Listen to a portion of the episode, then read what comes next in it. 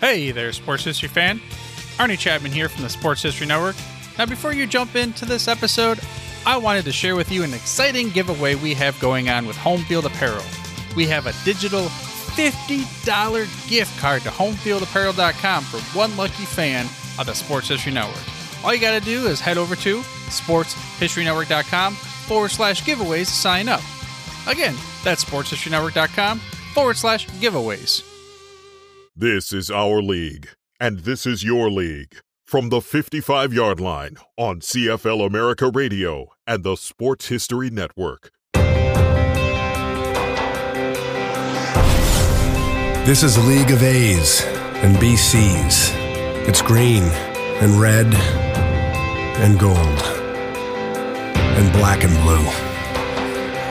This is a league with two official languages and many unofficial languages. It's East versus West, wheat versus iron, love versus hate.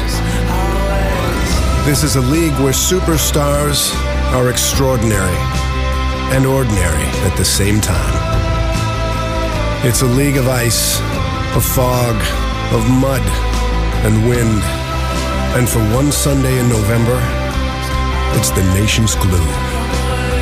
This is a league as diverse as a country, a league of Jacksons and Kwongs, Johnsons, Moscas, O'Shea's, and Hajrullahus. This is his league, his league, her league, their league, and their league. It's my league, and it's your league. This is our league.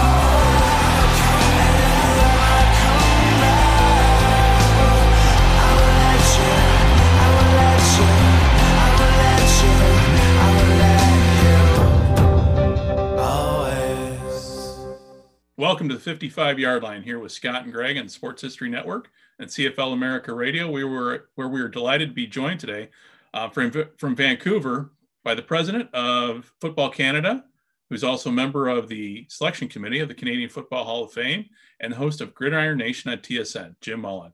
Hey, Jim, thanks for joining us and uh, happy to have you here to talk CFL history, Canadian football history, and hopefully some BC Lions history too. Oh yeah, I, I think I can cover those bases. I think I've been around long enough that that, that I have a few stories to tell. Cool. Yeah, the BC Lions was kind of my gateway team into the CFL because uh, they started showing in the states the games in the early '70s, and Johnny Musso, who had just played at Alabama, you know, played for the BC Lions. So there was some. That was really how the Canadian Football League first got some press in Alabama, or the first time I remember it. Well, Johnny Musso, uh, who uh, played, I believe, at the time with quarterback Don Moorhead at Michigan. Uh, and Musso started as number 21, ended up wearing number 22. They took it out of retirement. Um, points to you guys if you can uh, remember who originally wore 22 and had his number retired. I fail. I can't remember. Um, I, I will say so. that he went. He he he started in a Super Bowl. Kapp. Joe Kapp. Joe Kapp is the correct answer. and and then and then uh, Joe Kapp came back as general manager of the BC Lions in in uh, 1990. They brought uh, Doug Flutie in re unretired his number again so Doug Flutie could wear number 22 with the BC Lions. That explains it. That's, that's why that there's number quite a history register. there, man. Yeah, there's quite a history around that number in the BC Lions football team. Well, um, so Flutie was with the BC Lions for how many years? Uh, two years. Okay, and was B and refresh my memory was BC his first stop in the CFL?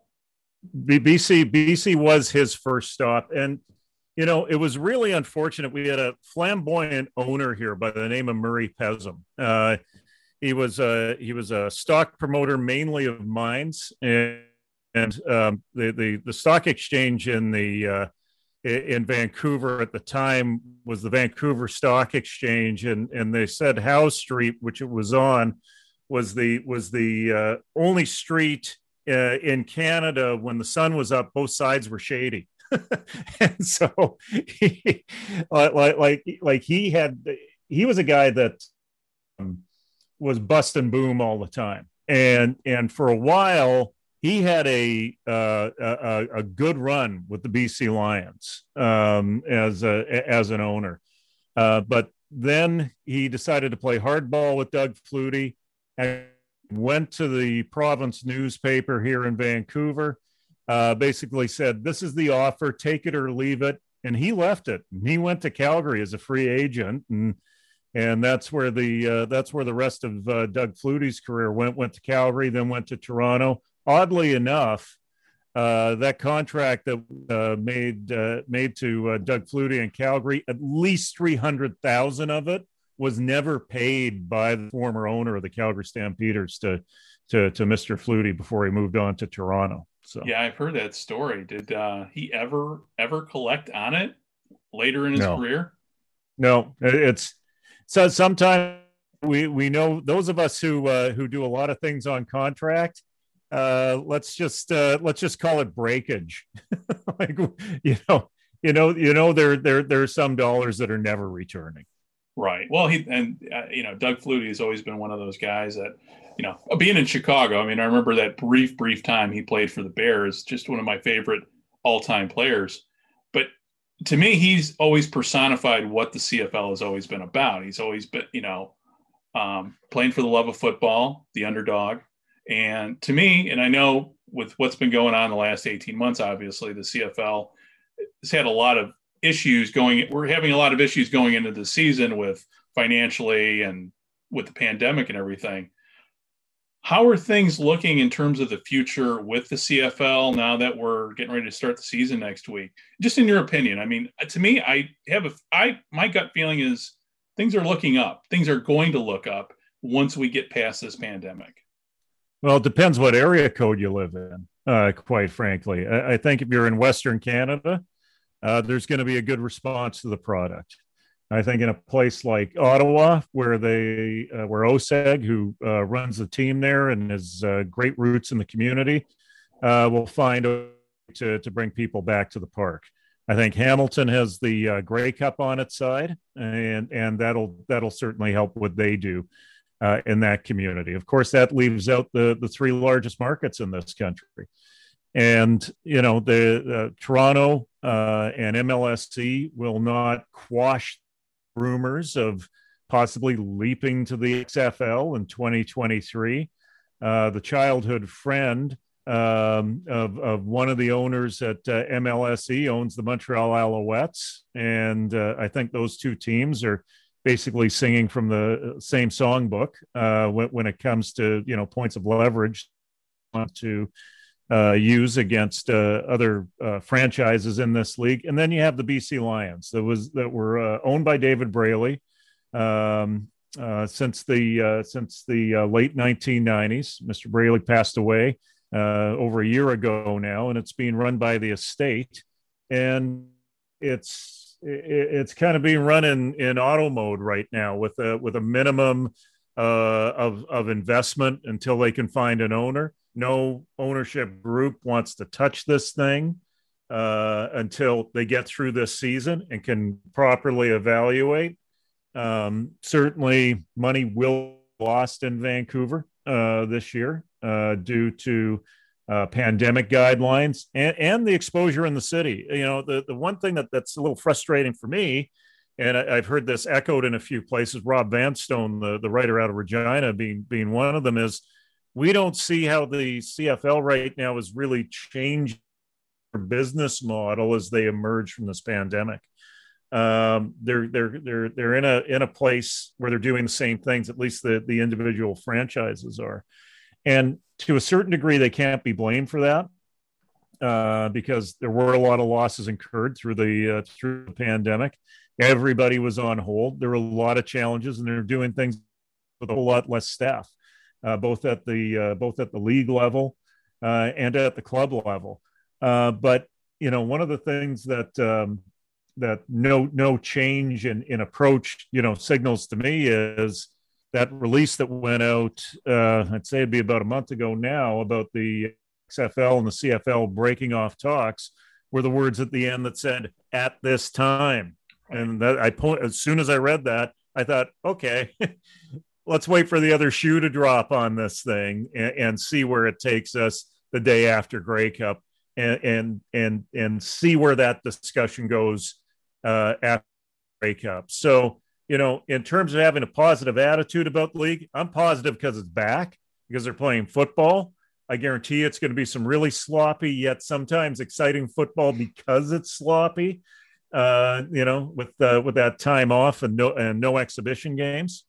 Um, but you know, there are points of concern in the major markets. Maybe a way to uh, to address those points of concern would be through revenue sharing uh, from the richer teams. Oddly enough, in the smaller markets, sharing revenue with the Montreals, the Torontos, and the Vancouvers.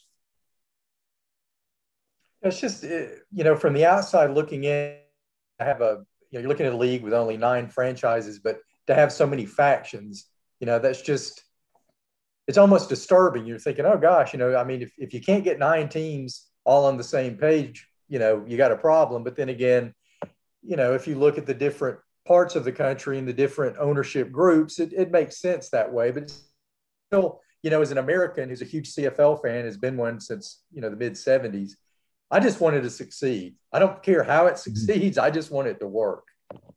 Well, when you when you talk about the ownership groups, they, they are vastly different, and part of that's inherited. Uh, you know, in in Western Canada, uh, the history of the of the teams in in the old WIFU all the way through to the Western Division, um, you know, right up until the '90s, all the teams were were like the Green Bay Packers. They they were they were community nonprofit, even though they made profit organizations.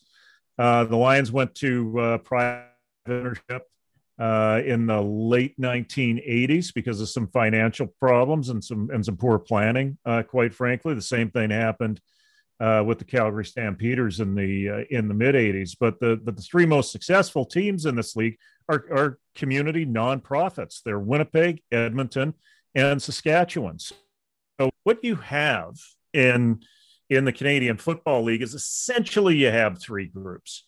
You have the community nonprofits, you have uh, teams that are that are owned uh, for profit by MLSE, by by by Mr. Stern in, in Montreal, uh, to a certain degree OSEG, and then prior to Mr. Braley passing, you've got the philanthropists, right? You've got you've got the BCs, you got the Hamiltons. Calgary used to be in that pack, but now that they've moved to the Flames ownership group, they're more of a profit-driven organization. They've got you've got um, multimillionaires and billionaires who want to do something good for the community, don't really care about profit and loss. You've got others that that have to answer to to uh, um, stockholders and stakeholders, and, and, they need to show a profit at some point in time. And then you've got community organizations who've got it locked down um, and maybe hesitant in terms of sharing their profits with an organization like MLSE, who pays Kyle Lowry six hundred and fifty thousand dollars a night to uh, play basketball. That's that that's money going out of Saskatchewan to a team in Toronto owns the Raptors, the Leafs, go down the line, right? That that would not be taking that money and reinvesting it in their community to the two university teams, to the two junior teams, to the women's teams, to, to, to, to the minor teams. People, one of the issues uh, I think around people covering the CFL is they only see those nine teams. You know, I was on another podcast where you know I try uh, uh try to explain that football in the United States is three very strong pillars, right? It's it, it's high school, college, and professional, and you're not shaking the foundation of any of those three. In Canada, it's an ecosystem. uh, part of that is because we've got we've got uh, you know non-import players playing in the league, making up half the rosters. So if you start pulling away at, at some of those foundations of those smaller groups that are spread out across a country as as massive as, as Canada with only about 37 million people you have one of them collapse, then others around them can collapse. So it, it's important to to when, when we start talking about the uh, complexities of, uh, of ownership in the CFL, and you look at those nonprofits, they got a lot more people to answer to if they're making that decision before they ship money off to Montreal or or Vancouver to to fund losing operations. Right. And in terms of Football Canada, do you, in terms of with the CFL, does Football Canada have any influence on any CFL and the commissioner's office, any CFL de- decision making? At least, you know, as it, on, but the grassroots and marketing the game to to Canadians. Well, the CFL is an associate member of Football Canada. That, that's something that uh, that we brought on board in, in the last couple of years.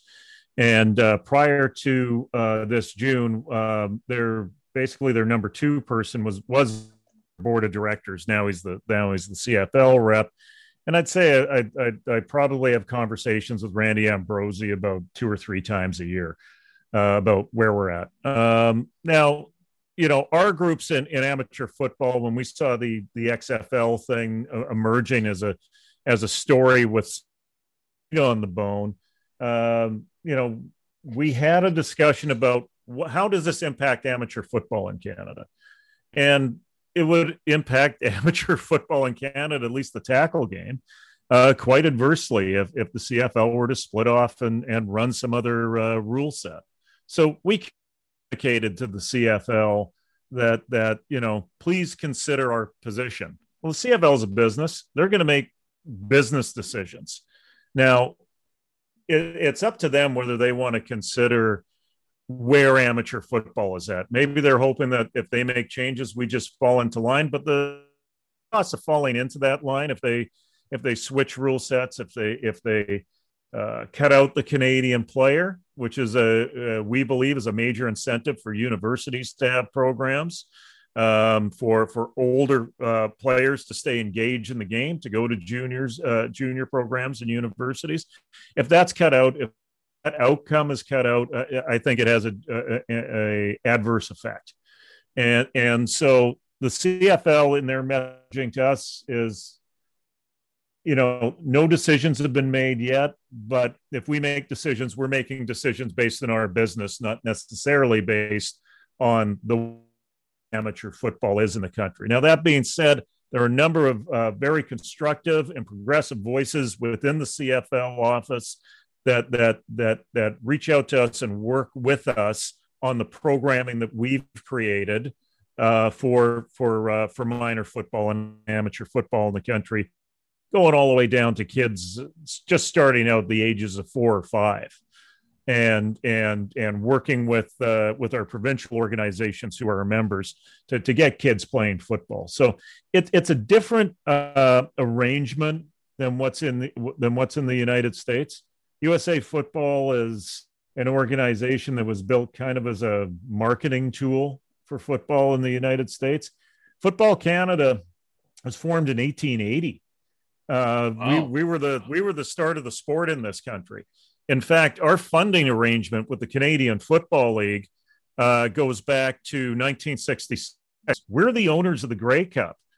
They they pay us every year in perpetuity as long as they're around to be trustees of the Grey Cup.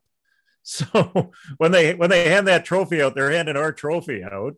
I did not almost under license. the, the problem is that, that they that that that the uh, the folks at Football Canada uh, um, or the Canadian Amateur Football Association at the time uh, came up with a number that sounded really good in 1966 dollars, and because it's in perpetuity, it's never growing since. I'd, I'd like to jump in a time machine for that one.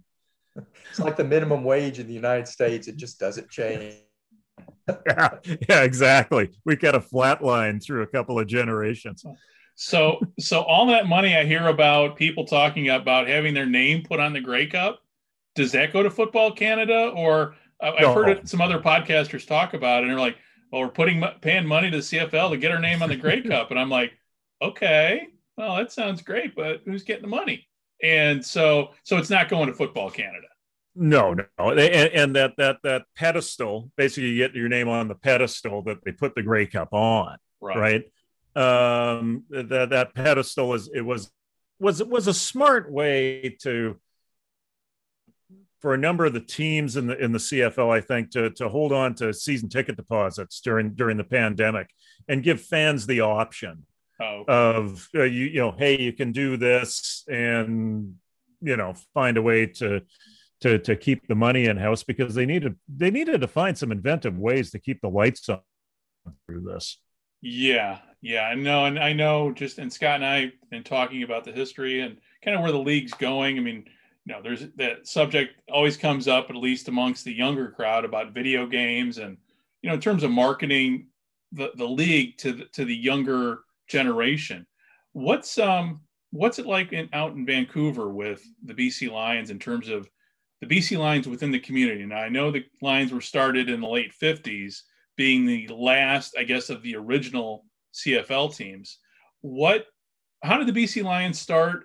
They, they were a community owned organization. That's right. What you said. That's right. How did that come yeah. about um, for the Lions to be to, for the how did how did the expansion to Vancouver happen? Well, there was uh, there there was a uh, there was a group uh, that were aligned with the um, Meraloma Athletic Club, now, now the Meralomas uh, at the time ran ran a junior football team, but they also ran a rugby team. Uh, you know, they're a classic kind of European uh, type type club in that they ran a number of different sports in in Vancouver. And it was a group that was brought together uh, prior to the British Empire Games, which are now known as the Commonwealth Games and uh, they knew that a that a new stadium was being built, um, uh, for those Commonwealth Games, Empire Stadium, um, seating back in that day about 35,000. Um, by the time we got to the 70s, the official capacity was 30,229. Um, so, so they they uh, they assembled um, uh, a nonprofit ownership group. They went to the uh, Western Interprovincial Football Union, and there were teams that were opposed to this um, expansion because they were afraid Vancouver, with their big 35,000 seat stadium, was going to just dominate everyone and, and buy players from the United States. And, and we know that that never really turned out to be the case with the BC Lions. Um, but there were there were things that were put in um, uh, subsequently in later years as a result uh, of that equalization, which is which is similar to um, uh, pro, uh, profit or revenue sharing that's being talked about right now. We had uh, gate equalization in this league uh, from uh, I want to say the the late 1950s, early 60s, all the way through to the to the late 1970s, um, where where gates were split uh, for for teams and that revenue was shared across the board. Uh, and and that was in part because of the fear of the Lions dominating through through massive crowds and and and massive funds. Um, so it, you know it was very much a community effort. There was a team here in the 1940s one year uh, that played in the in in the uh, WIFU, the Vancouver Grizzlies. That's where the basketball team got their name, uh, and it was started up by um, uh, by a group of people that were uh, associated, I believe, with the Vancouver Athletic Club, but a number of, of sports writers as well. Uh, one of Canada's uh, uh, preeminent sports writers, Jim Coleman, uh, I got to know him in his later years, uh, told me about uh, putting the Vancouver Grizzlies together. But as we know in this country, the mountains and the distance from the coast keep us kind of kind of separate from the rest of the country. It, it, in a lot of ways, and and there are a lot of challenges sometimes tying into the rest of the country. Well, you would obviously know this much better than we would. Has there ever, or what's the most serious uh, play, I guess, that the NFL has ever made for the major markets in Canada, or for you know whether Montreal, Vancouver, Toronto? Uh, I mean, I think we know about Toronto's flirtation, but I just wondered at any time in history did it ever seem imminent that there really was going to be expansion, you know, of the NFL into Canada? Well, I think there were a couple of phases of this, um, and and, it, and it's run hot and cold through the years. Uh, I think the first was in the WLAF when the Montreal Machine landed there in the first uh, incarnation of the WLAF. And, and, in fairness, the Montreal Alouettes or the Concordes uh, weren't in operation at that time, so it was an, an open market for uh, for American football to explore. Um, the uh, most obvious one uh, was uh, Rogers and uh, their play to bring the Buffalo Bills into uh, into Toronto for the Bills in Toronto series, which oddly enough was you know really put together right on the heels of the Argos generating some momentum in that market. I mean, uh, there were times when the when the Toronto Argonauts were drawing regularly in the 40,000 range, 40 44,000 range.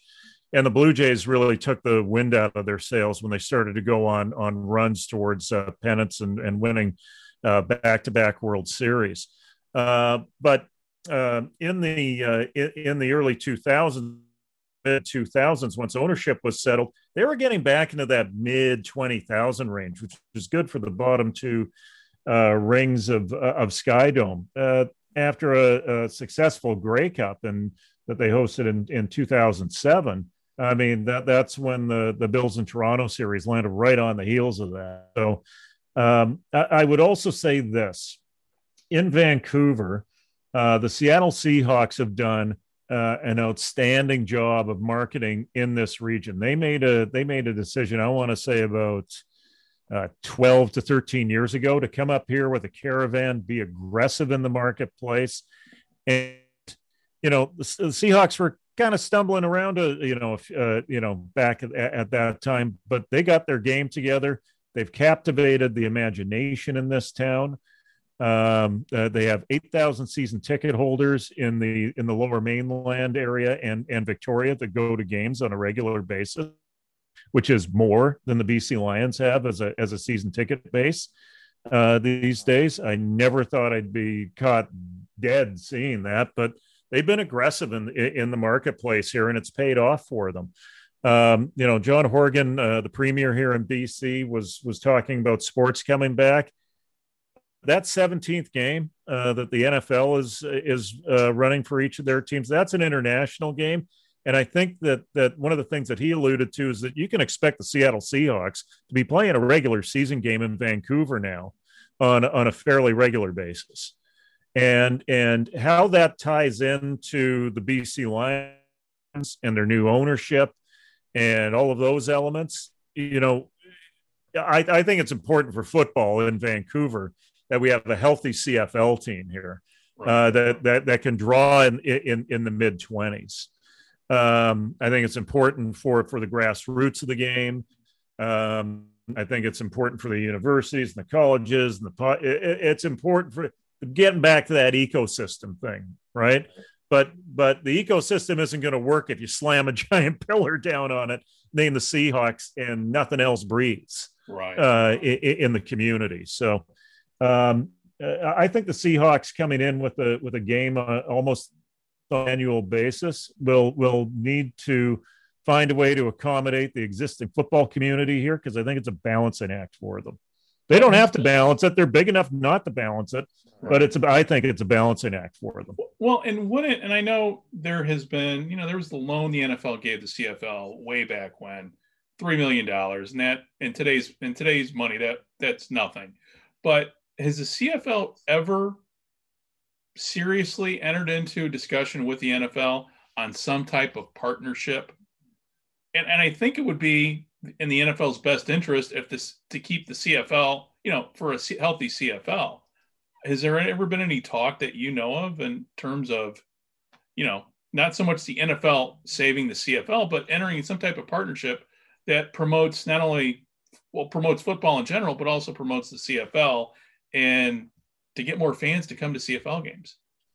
I, I know that the uh, discussions the NFL and the CFL in this country through through NFL Canada uh, has been really focused on uh, how do we get the word of football out to, to more people, both on the CFL and the NFL side, approaching the sport that football is football, right. and and and and more people playing football, more kids engaging in the game. It's just generally better for football. But in terms of a formalized arrangement, that isn't there these days. and and uh, as you mentioned, the closest to it was that CFL NFL agreement, as the CFL was pulling out of uh, uh, U.S. expansion and uh, and needed not only that that three million dollars, but some of the um, promotional benefit and the alignment with the shield that came with that. That was that was important at that time. Oddly enough, um, that pushed the CFL into a chapter where they they, they really uh, marketed and and focused on um, on alignment with patriotism and waving the flag uh, and and and being proudly Canadian, radically Canadian. Um, our balls are bigger. That campaign, uh, which which they were at the time. I got a J5V here. The thing the thing's as fat. Hold on here. Hold on here. There you go. There, there's there's the old '89 J5V. Oh, nice. And just just, just you guys have seen this before. The the viewers haven't seen this. That's the USFL ball. You can probably tell. Oh yeah. Uh, yeah oh yeah. Uh, these ones were bigger. They're the, the, the punters love these. Punters love these. They had a, mm. they had it almost a, a, third of a yard to your punting average. Um, but anyway, um, so you know, uh, the CFL got away uh, from that under Jeffrey Orridge, and uh, I don't see this current group right now, uh, knowing that how how uncertain the path is forward for for for the CFL, um, and they may need to rely on the XFL. They may, may need to rely on on something that looks totally new. Uh, really pursuing that that patriotism angle well, you know, uh. well, and, and on that subject, our last podcast we had Chris Willis from NFL Films, and you know, I mean, I think everybody, whether in Canada or in the states, grew up on NFL Films. If yeah. it weren't for NFL Films, I don't think the NFL would be as big as it is now. And has the CFL ever tried to do something with, say, the CBC to have something similar to market the game? And the second part of that is if they do you think they would look at doing it now? Well, oddly enough, that that agreement that you were talking about in the late '90s and early 2000s incorporated some level of NFL films coming up and shooting up for a couple of years. Really? And and so yeah, and some of those um, five to seven minute uh, recaps played in in movie theaters before movies. Um, as part of a marketing push, but uh, that that's about the extent of NFL films up here one of the things that uh, TSN did in, in coordination uh, with the hundredth Grey Cup uh, was they created the engraved on a on a nation oh, series, yeah. and it's and it's those are beautiful yeah, documentaries. Yeah, yeah. So that's about as close um, as as the CFLs come to that. There was an independent producer that did. Uh, uh, and the name escapes me now. Scott Woodgate was involved in that it was a it was a team by team kind of legend series in the in in the mid aughts around 2005 2006 and, and, and they were well done and they really tapped into um, uh, hall of fame um, archives and, and, made the most of that. Um, in, in, terms of in terms of doing something like nfl films i'm not sure if we moved moved on from nfl films quite frankly. I think we got nfl network now well, you know, we've was, got documentaries. Yeah. It's changed. We we moved into a digital age right. where where you know. Um, well, I mean, uh, everything, uh, you know, I mean, Amazon, and I'm currently right in the middle of watching a um, series on Leeds United that follows the team. Hmm. And so mm-hmm. I think, you know, like you say, going where you're saying, we're in a network type area with that type of stuff being popular. Um, the Hard Knock series, the All or Nothing series. Mm-hmm. Uh, yeah, to me, I'm like, I'm watching it. I'm like, it'd be great if they have a CFL one. And I think, by the way, just, just as an aside, if if you haven't seen the Damned United, a movie that came oh, out about seven oh, it's one of my favorites. Oh yeah, yeah, yeah. One I mean, there, there, there's a fair bit of fiction in that, but I'm willing to buy into the fiction to to deliver that story. And Sheen is outstanding in it. Sorry, sorry to take. Oh no, no, no, that's, that's, that's great. My, that's probably my favorite soccer movie. It's yeah. just it's incredible. and yeah. uh, it is it's a great period piece, and it's you know English soccer movies are some of my favorite, and that one is right at the top of the list. I had a friend of mine. Well, like, well, well, those guys from Leeds, all like there, there's a group of them that played in Vancouver at the Whitecaps and led them to the '79 Soccer Bowl. But now we're getting into NASL films, and like, like, no, let's not go there. Let's not go there. All right. hey, I'll go there anytime. Just, just if anybody ever wants to talk about that, I'm your guy. but going oh, back, Johnny going, Giles. But going back with what I was saying, a hard not, you know, something like that for the CFL. Uh, to me, I think that would bring in a new generation, start bringing in a new generation of fans.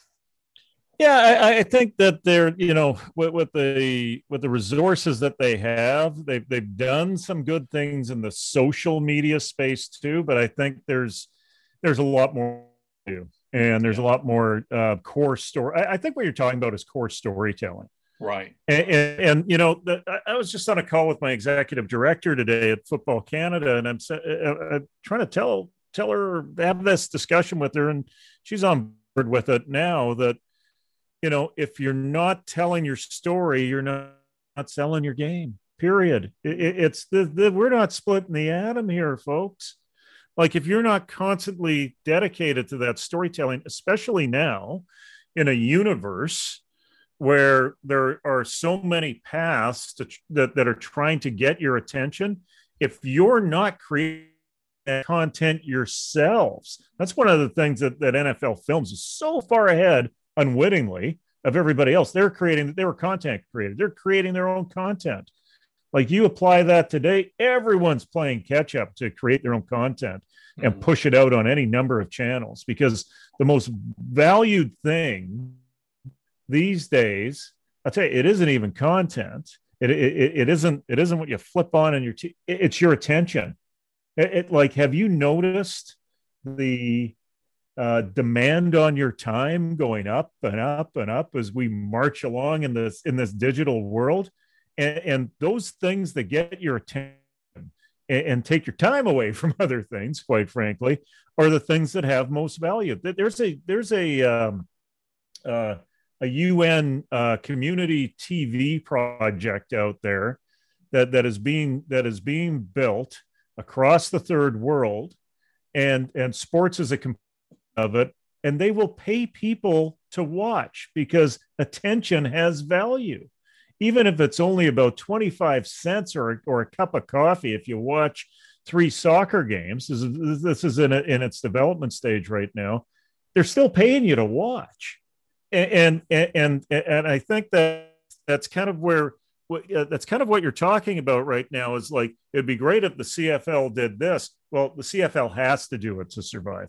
Wow. any any Canadian cultural institution needs to be that content creator to get that attention out there. Any corporation, and uh, you know, worth worth, worth their worth their weight in salt has to create that that that content that that engages people because attention is everything.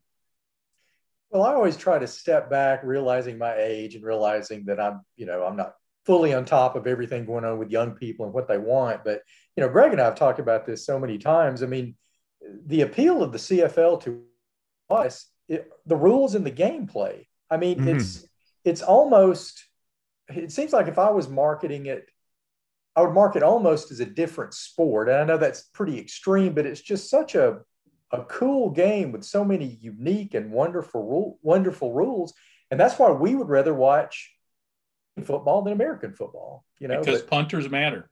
Yeah, they really do. Well, okay, guys, yeah, I'm not sure how much you, you follow rugby, right? I love um, rugby. You know, during during uh, 1999 and 2000, I, I I was touring through Australia shooting content for TSN prior to the Olympics. So I had the opportunity to to visit a number of uh, of towns and suburbs where they played rugby union and they played rugby league and and like the two could easily coexist. They, also had australian rules there this you know played on the 220 yard circular pitch. But you know the difference between rugby union and rugby league that there are some that just stayed in one camp or the other but most people in australia they'll watch both. It, it's not it's not the end of the world to watch a good league game and a good union game. And if anything if i if i were in the if i were in the cfl's camp right now I'd be looking at ways, and I'd use safety as motivator in this to to to do things that are innovative to change the game to make it more different than its American counterpart. Um, you know, uh, the best four down football is available every Sunday, and the second best um, uh, uh, four down football is available every Saturday. like, it, it, like, it, like the one of the strengths and one of the the, the things that makes the, the Canadian football so enduring is that it's not lesser; it's different.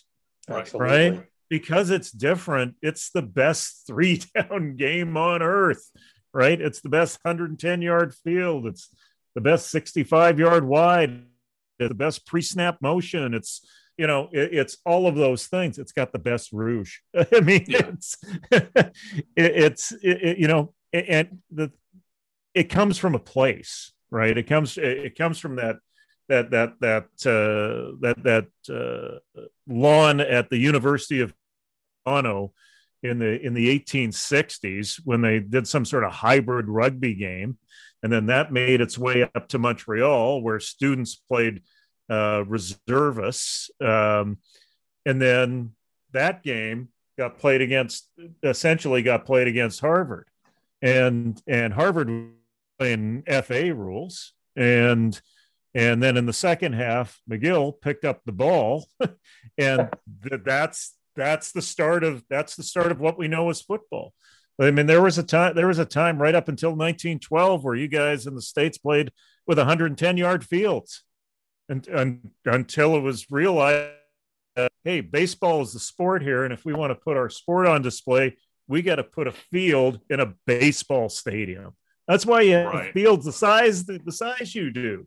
It, it, it isn't because uh, the, the the field that we had was was superior or inferior. It was just it was just market forces driving. Right. Well, there's a reason why direction. you know you could barely fit a field into Wrigley Field, and that's why the Bears played there. But yeah, like you said, it's like if it weren't yeah. for, it weren't for baseball, yeah, probably the field would be a lot larger. Yeah. Oh, for sure, for sure. George Halas always talked about it about how the field was in Canadian football was was it was better for. Uh, uh, for the game because it opened things up right. and and always lamented. You bring up the example actually, like they, they hated he hated playing in Wrigley Field. Like the, the wall's right there. Like you know, back in the day when safety wasn't that much of a concern. Right, right. and you know, just talking even about talking about Halas. I mean. Uh, the, the Bears have played, you know, a lot of people don't know, but the there have been NFL versus CFL games with hybrid rules. So um, yeah, but like you said, both sports can equally coexist. And yeah, third down football to me, I mean, Canadian football to me, not only is to me the best form of football, but it's also the one thing I love about it is there's that cultural aspect of Canada. And Americans down here don't quite appreciate, at least I don't think so, appreciate the CFL because it's just such a unique Canadian experience um, when I watch it. It's it's very uniquely Canadian. I don't even know how to describe it. I don't. Maybe I'm I'm at a loss for words, but it's that Canada part of the sport that just makes the reason why I tune in for every game every week. Well, I think I think you actually nailed it quite well there. I mean, it's in in some ways it's the same same reason.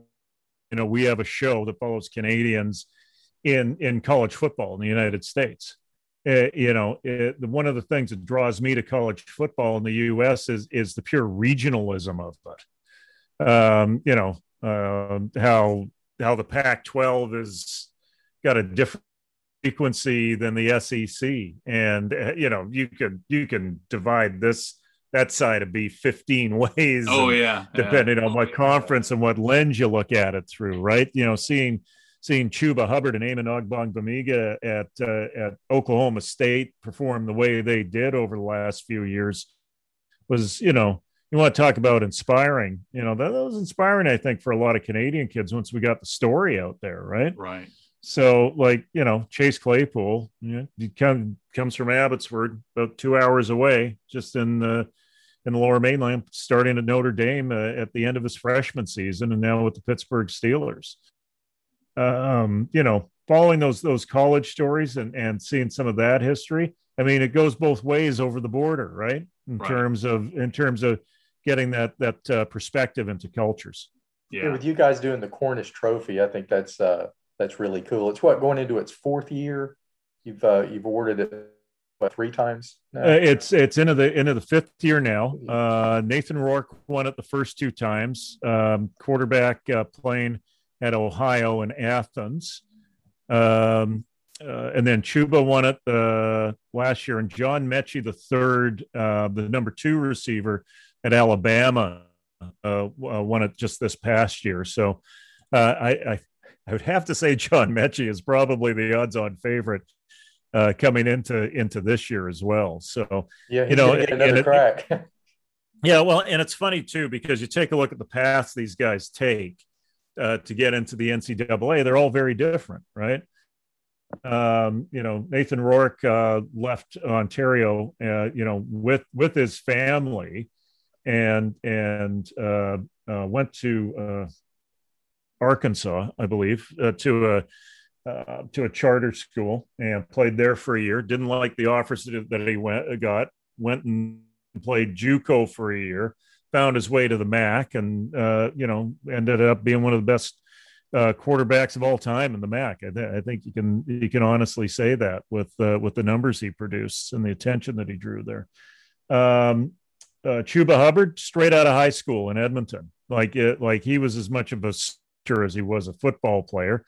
Late adopter to the game in in, in about grade ten, and uh, and then you know was discovered through video. And and Chase Claypool played all his high school. Uh, not not a winner, but a runner up twice.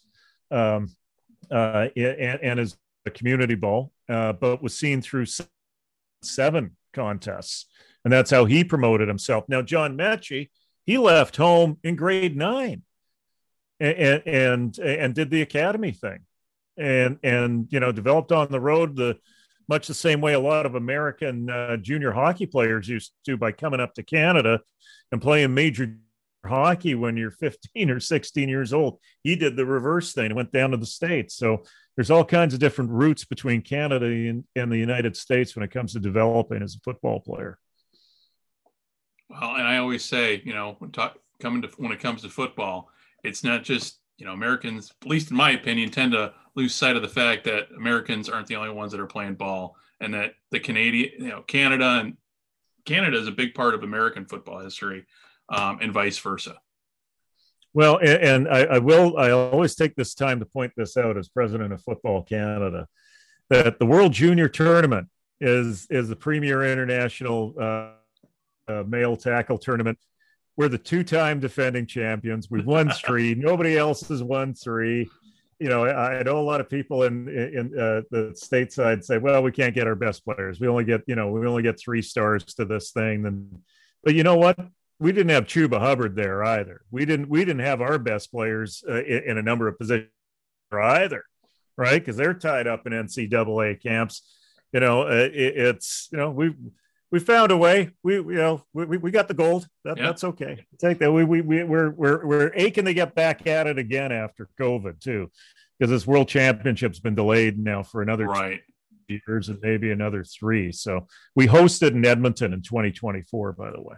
Oh, okay. Well, uh, good, good, good excuse for me. Hopefully, by then the portal will be open up, and Scott and I can uh, get across there and see not only not only you there, but also our friends at the Turf District. So if it, if it's if it's not open by 2024, bigger problems. yeah, yeah, yeah. well, hey Jim, I, Jim, we really appreciate it, and we know uh, you know we're uh, we're out of time here, but yeah. Um, hey, real quickly before we let you go, can you let everybody know where they can find you? Yeah, um, I am at let's see on Instagram. I'm Football Canada Prez with a Z slash Z. Um, on uh, on uh, on Twitter, I'm Jim Mullin TSN. Uh, let me see. Are there are there any other places? Uh, well, I, I, I kind of lurk uh, around a few other social media platforms, but those are the two that you can get me at. And uh, I'm actually I'm quite active on Twitter. Uh, footballcanada.com is is the website, I think we still have a couple of game use Canada jerseys uh, left there that uh, can go for a song about forty dollars a head. I'm, I'm still trying to sell stuff uh, to, to fund our national teams. Uh, and then uh, our TV show uh, on Twitter, it's KGN on TSN, Krown Gridiron Nation. We are going to be pushing parts of that show out on the footballcanada.com site come this fall. So if you're outside of Canada, you'll be able to see uh, parts of that. That'll get you up to speed on uh, university football and junior football in this country, and some of the stuff that we're doing around football weekend in Canada in uh, in mid October, and and what our Canadians are doing in the NCAA as well. And of course, you're in Canada watching the thing. We're on TSN. Uh, middays uh, starting at the end of August on um, on Wednesdays, Thursdays, and Fridays. Well, this has All been right. fun and informative. It's been great. Yep. Oh, thanks. I, like I said, guys, it's like where, where the conversation was taking us, and and like you know, uh, happy to do this at any time if you if you want to cover anything else off. All Absolutely. right. Well, thank you very much. And hey, stay on the line real quickly after we click the stop on the record, uh, just for a few moments, and we'll uh, have a few more words. But hey, thank you very much for coming on the show. And uh, this is episode number ten.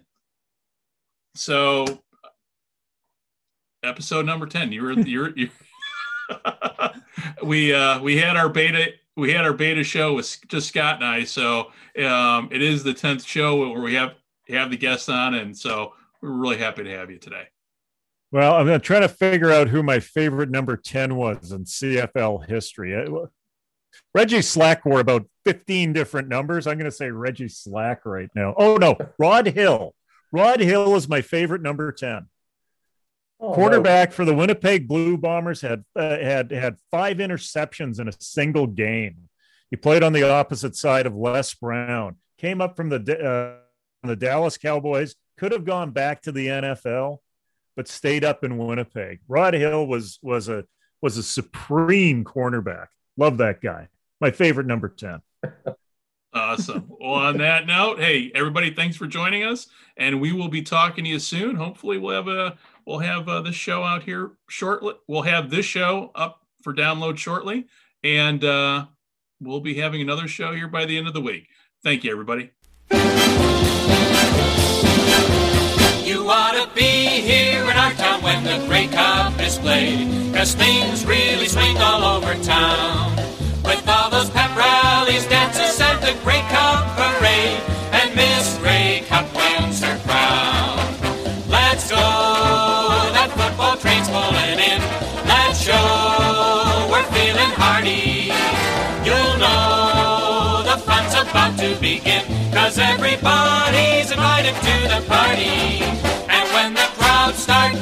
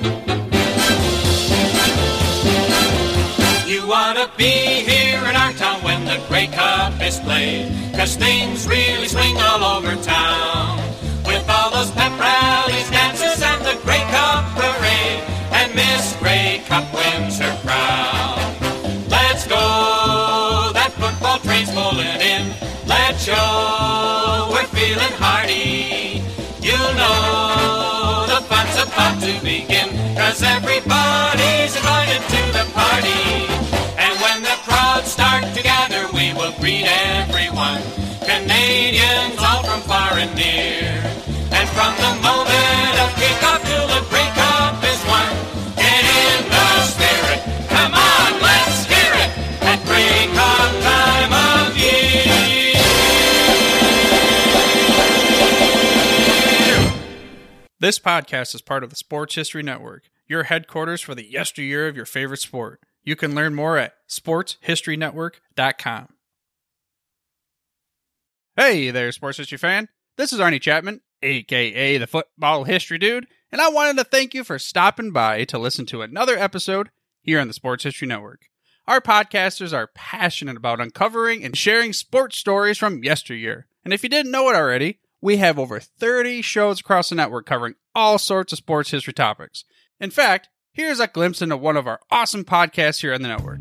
Hello, football friends. This is Darren Hayes of the Pigskin Dispatch podcast, and I'd like to invite you to the portal of positive football history, Pigskin Dispatch and pigskindispatch.com. We talk about everything that centers around the game of American football, expert discussions, the origins of the games, the great players, teams, and coaches, and more, and some great guests and insights from experts. We have new episodes three to four times a week, and you can find us on sportshistorynetwork.com, pigskindispatch.com, or your favorite podcast provider.